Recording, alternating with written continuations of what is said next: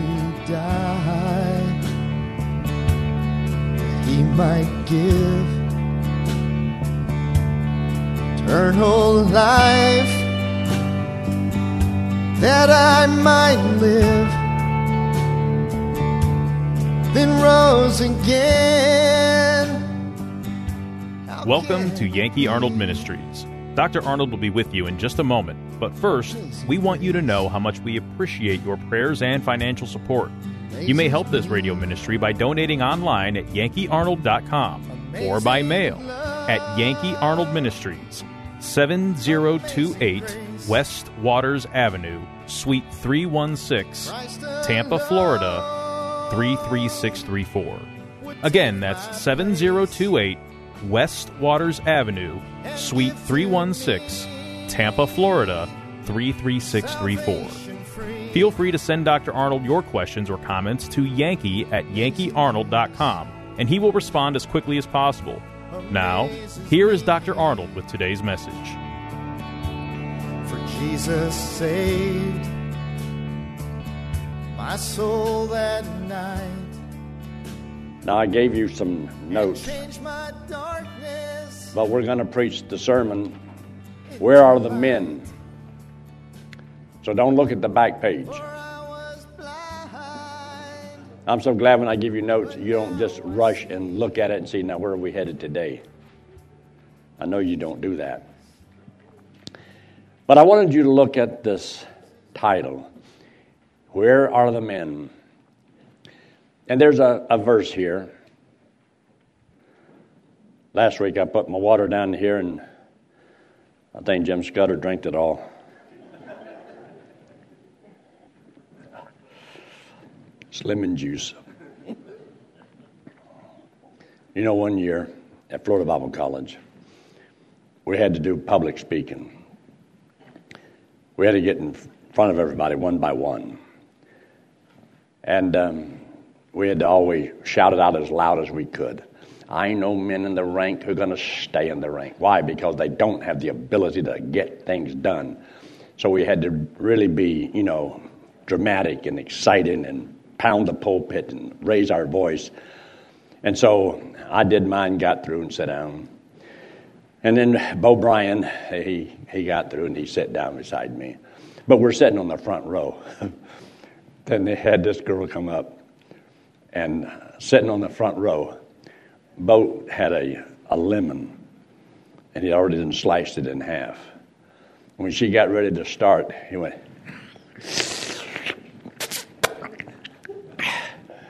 and she got ready to do her part. I know men in the rank who are going to stay in the rank. And we laughed. Our sides were splitting. Our jaws were hurting. And we laughed because it was so funny. But nobody else knew what was going on because he was trying to do that. And he was, oh, that lemon. And she just couldn't say her thing. And so the teacher said, okay, try it again. And she tried it again. And finally the teacher walked down from the back of the auditorium and came down to the front because they were doing this in the auditorium at Grove Church. And he saw what Bo was doing. He got kicked out of the class. But I have to have a little bit, you know, so. And it's no strong drink. You believe me, right? My wife makes me take this stuff. Lord says, I tried to get you up here 10 years ago, but your wife kept you alive. I want you to look at the notes here. You like that? She liked that. The very first statement here is God is looking for a man. God looking for a man.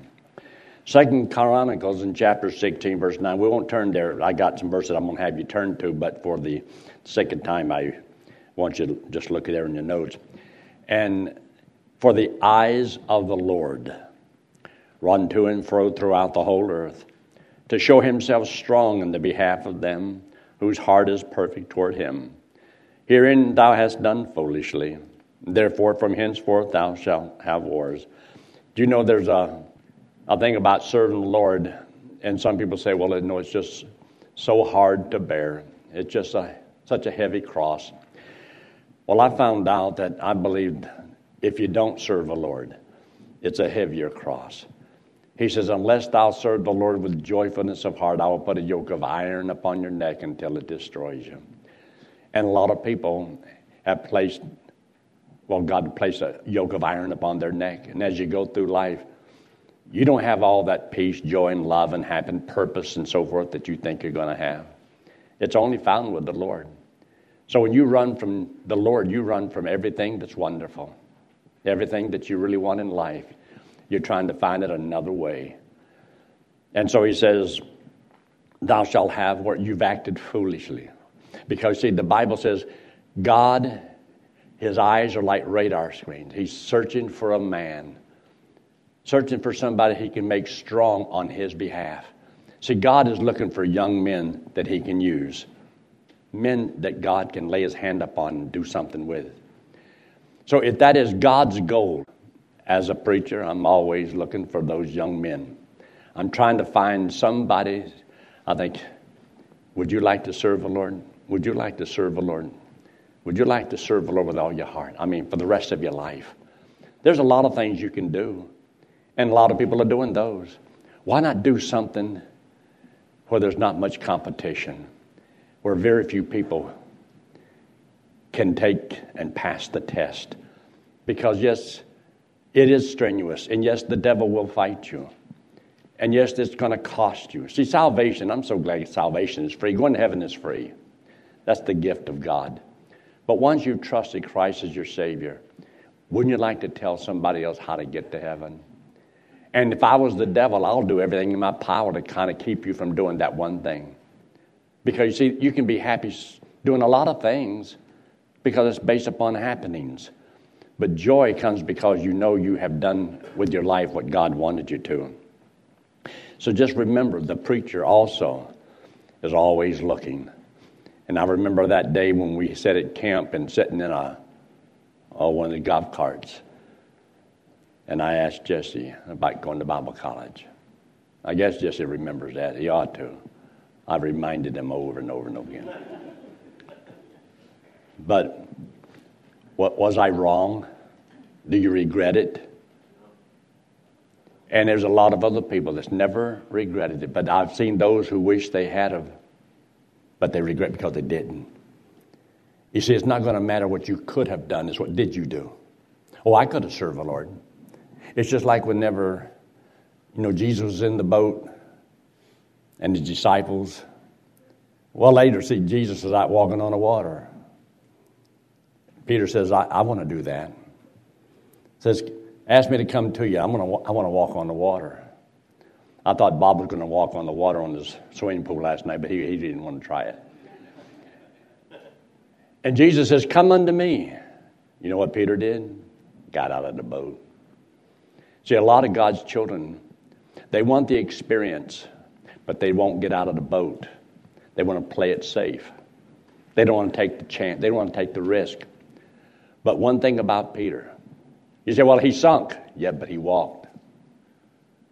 He got out of the boat and he walked on water. You know what the other disciples said? I was getting ready to do that. I could have done that. I was just getting ready to get over the side of the boat. Yeah. And when it's all over with, life is over with, and there's no reruns, you're going to wish how much more you could have done for the Lord. But you know the real reason. Scared. Scared to get out of the boat. Scared that you might sink. Scared that you might not be able to make it. Afraid of falling. It's better to attempt and fail than never to attempt at all. Look at the next verse. Matthew 13:24, another parable put he forth unto them, saying, the kingdom of heaven is likened unto a man which sowed good seed in his field. And then the next verse is, while men slept. While men slept. You see, our country's in the mess that it's in because men slept. A lot of God's people have gone to sleep. They don't want to fight. They don't want to dedicate their lives to the Lord and love their wives like they ought to. Love their kids like be the right kind of an example. Do the work they're supposed to do. Be found faithful like they should. Because, see, if you don't put God first, It means you've fallen in love with something else that you deem to be more important. And nothing's more important than the Lord. God says nothing is to come between you and Him. What is the first commandment? Thou shalt love the Lord thy God with all thy heart, mind, body, soul, and strength. Nothing between you and the Lord. And when something comes between you and the Lord, that's an idol. Money can be an idol. Your wife can be an idol. Your husband can be an idol. Or you can worship them and not worship God. You can worship your kids. You can worship your job. You can worship a lot of things. And God says, my little children, in 1 John chapter 5, keep yourself from idols. Don't let anything come between you and the Lord. But it's easy preaching and hard living. And the reason that, you see, the Christian life is kind of like this little pyramid. You see, you have to win a lot of kids to the Lord, like we used to have ranch. And then I had 5 ranches. And we would win hundreds and win hundreds to the Lord. And then we'd have camps, and we'd try to get some kids to go to camp, but only a few kids go to camp. And then out of those kids, we wanted them to dedicate their lives to the Lord, and only a few of them did. And then years down the road, there's only a few that'll ever make it. Because, see, the devil is able to knock them off.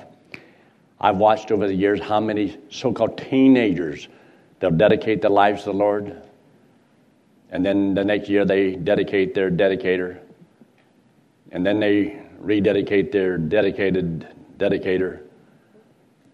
But when they get to a place where they can get the car, then they can go. But then they got to get the job. And then they have to make the payments. And then that freedom. They don't need ranch anymore. They don't need church. Phew, gone. And so how many of them go to Bible college? Because, look, they can go to these other universities and look at the money they can make. It's always about, I've got a dream. I want to do what I want to do. It's my life.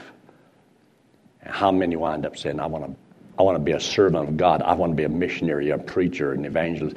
I'm going to go to Bible college. Because you got to live by faith. You got to live by putting your confidence in what God says to do. And you've whittled it down. This is only a few people that'll ever get to the top. You think about how many people have been in this church in 10 years since I've been here. And how many men gradually get to the place where they can even serve on the board of elders or the board of deacons. Or be involved in the Lord's work or go to Bible college. Whenever Jesus made the statement, He says, look upon the fields. They're white already to harvest. And He would say, I'll pay laborers. I'll pay you wages if you'll serve me. And people don't realize God will outpay you more than anybody will offer you in this world. There is no other job that pays as well as God. Because you see, your pay doesn't just come here. Your pay is when you get to heaven and you see the results of your labors. Then you'll be so glad you invested in the kingdom of God. You saw that many people came to know Christ as their Savior.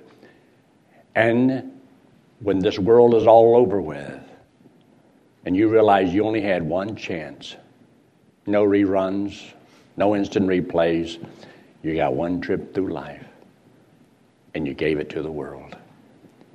You wanted to do whatever you wanted to do, and might as well take the Bible and throw it in a trash can. You may know you have eternal life and go into heaven when you die, but this thing about dedicating your life to the Lord, to serve the Lord, you got to wake up.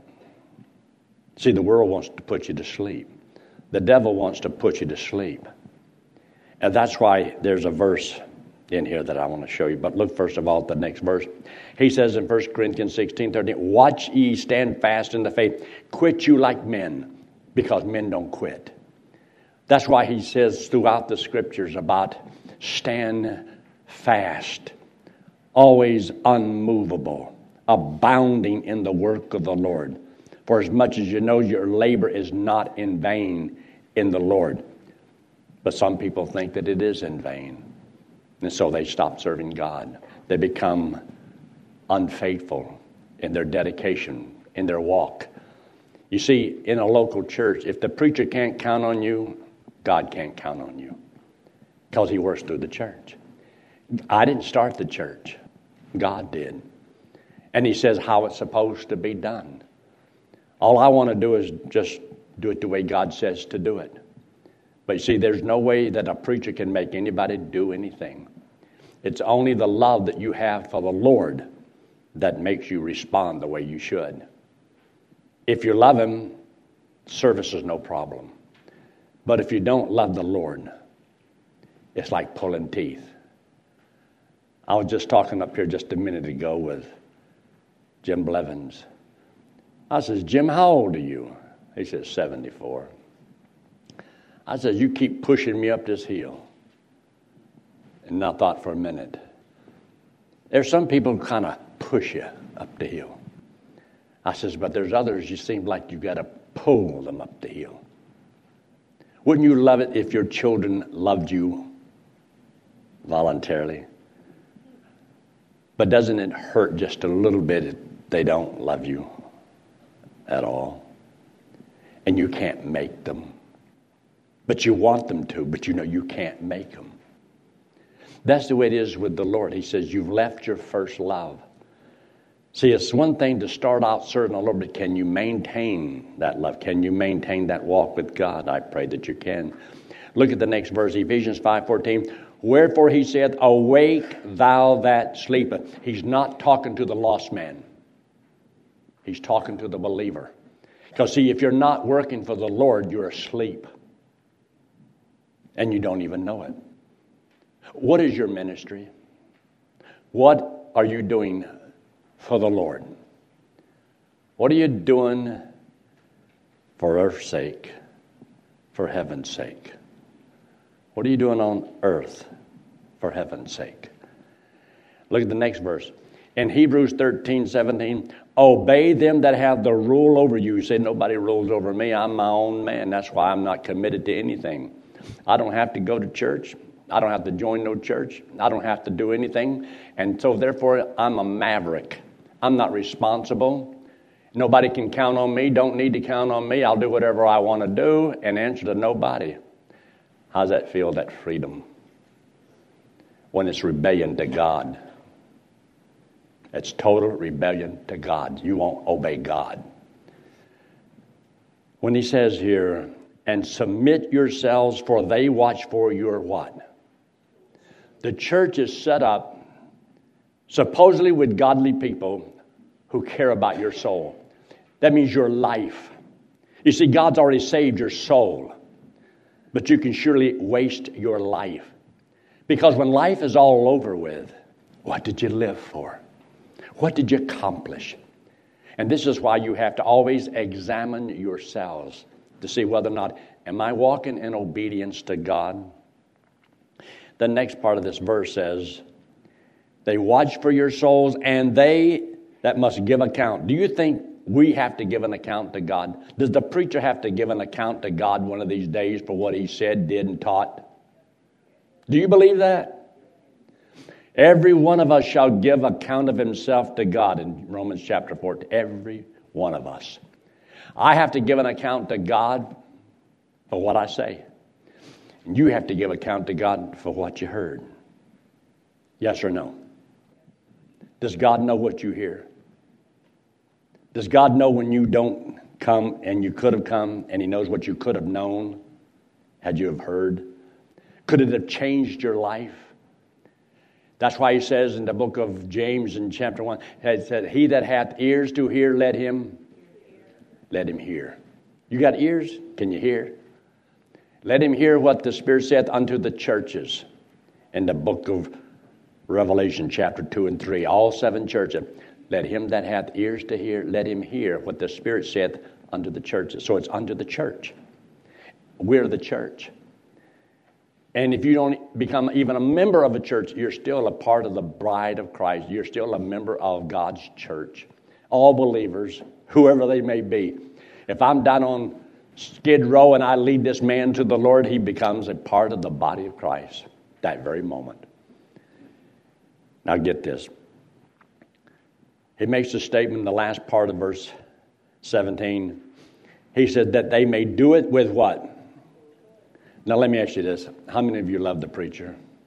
I want to see your hand. How many of you love the preacher? I'm the preacher. You don't know who the preacher is? I'm right here. The Bible says you're supposed to love one another. Do you love me? Do you obey me? I won't ask for a raise of hands. I don't want God to strike anybody dead before you get out of here. But if you love me, do you want me to do what I do with grief? Do you want me to have to beg and pull you to do something for the Lord? You ought to be running me over trying to do something for God. You say, why? Because you love him so much.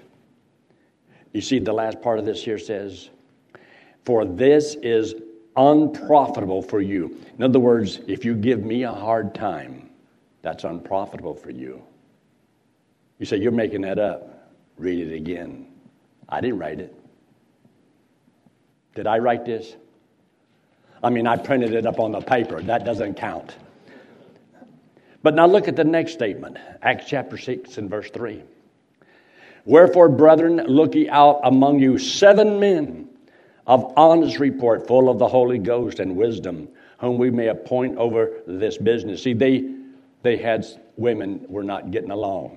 The Hebrew women and the Grecian women all meeting together. You know how women are. They weren't getting along. And so they began to, go into all the world and preach the gospel. And you know how some of these Bible studies were just women outside of the church, not responsible to anybody, usually turn into gossip sessions. And it's just for prayer. Boy, you ought to see how much can be done in the name of prayer.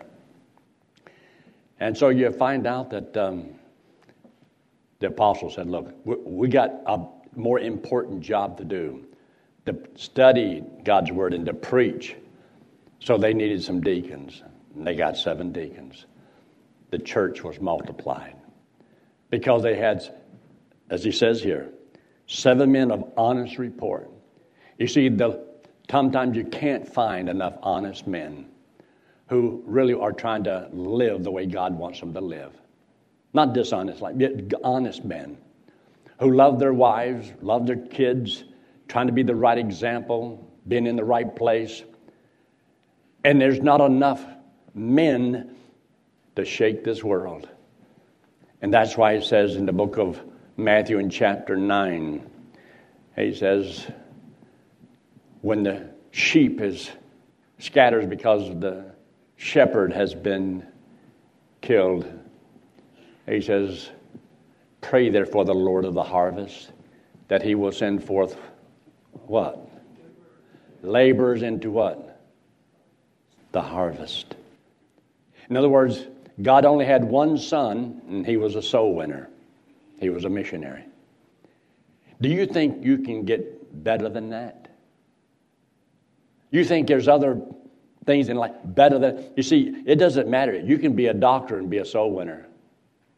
And you can be a lawyer and be a soul winner. It doesn't matter what you do to pay your way. Paul was a tent maker, but he was a soul winner. So there's things that you can do, but you can still honor the Lord and serve the Lord and do what you do and give why you do, because you want it for souls. See, God knows the motive of everything that we do. And so I want you to take your Bible look here. Let's just take a look at these scriptures right here because I think it's so important. In 1 Timothy chapter 3, verse 15, I want you to take your Bible and look in this verse, but beginning in verse 7. And the reason is... because it's so easy. Sometimes people are fine until they get, elected to a position. And then they become little bosses. Well, see, deacons are not little bosses. They're not elected to tell the board of deacons or the pastor how to do his job. I don't even need the elders to tell me how to do my job. I already know how to do my job. I want them as advisors to my leadership. I got a lot of questions. I got a lot of things that I want to do. But I know that as one person, I can make some bad decisions, so I run everything that I do by the board of elders. I very seldom make decisions outside of the Board of Elders. And if I have 2 for and 2 against, I say, hey, let's just table it. We don't need to split this board. And so we just put it off. And so far, we haven't had to hardly do anything like that. We've got some good, godly men on our board. And I thank the Lord for it. Never seen a place quite like this one. I can't take all the credit. Hank was here before me, and he already raised up a good number of good, godly individuals. And I thank the Lord for Hank. But I want you to look there in chapter 3. Look in verse 7. Moreover, he must have a good report of them which are without. But see, just trying to find people that have a good testimony is difficult. And some people, they don't want to be used. Would you like to be a deacon? Nope, don't put me down. I don't want that. Why? Because sometimes people begin to look at you and think, you shouldn't do that. You're a deacon. What do you think they do to me? You're the pastor. You're not supposed to do that. You ought to see what my kids went through when they were just plain, normal kids. You're the preacher's kid. You're not supposed to do that. You're the preacher's kid. You're the preacher's kid. Everybody in the church would always get out their magnifying glass and they would examine my kids. What were they looking for? A reason not to listen to the preacher. Because see, if they can find fault there, it's the pastor's fault. Those are his kids. You ought to see what my kids had to endure and go through. I believe God's going to give them a special reward when they get to heaven. Why? Just because they were a preacher's kids. They didn't do anything better than anybody else. And most times they didn't do anything worse than what somebody else's kids were doing. But there's a price to pay. And sometimes it comes down, if you get hurt, then the wife gets hurt. And a lot of damage can be done. That's why these things are taught in the Bible about how we're supposed to do things. So he says in the last part of it, which are without, lest ye fall into reproach and the snare of the devil. The devil is always trying to find a reason, a way to get in on somebody. And if you exalt a person too soon, they can become lifted up with pride. Look at me. I sing in the choir. Well, God bless you. I'm the piano player. I'm the choir director. I'm the preacher. I'm a deacon. I'm an elder. Watch out for me. I'm somebody. It's better to do the work without the title than have the title and not do the work. But no title is given to anybody for the purpose of exaltation in the eyes of man, but he's to become a servant. How can I help you? How can I minister to you? It's not you working for me, it's me working for you. You see, you don't know it. You don't do anything for the preacher here. I do what I do for you. And you're supposed to know that and believe that. And so it just means you're a servant of all. And you want God to use you. Amazing grace amazes me. Dr. Arnold has many items to help you in your walk with the Lord, including videos, books, tracts, outlines to hundreds of sermons, over 4,000 radio messages, and preaching schedule. Once again, feel free to send Dr. Arnold your questions or comments to yankee@yankeearnold.com, and he will respond as quickly as possible. That's yankee@yankeearnold.com. You may help support this radio ministry by donating online at yankeearnold.com. or by mail at Yankee Arnold Ministries, 7028 West Waters Avenue, Suite 316, Tampa, Florida, 33634. That's 7028 West Waters Avenue, Suite 316, Tampa, Florida, 33634. Thanks for listening to today's broadcast. We pray that today's message was a blessing to you and your family. Friend, one day it will happen. The trumpet will sound, and we will be changed, caught up to meet the Lord in the air. So live today and every day, believing that the Lord is coming soon, and just keep looking up. Amazing grace.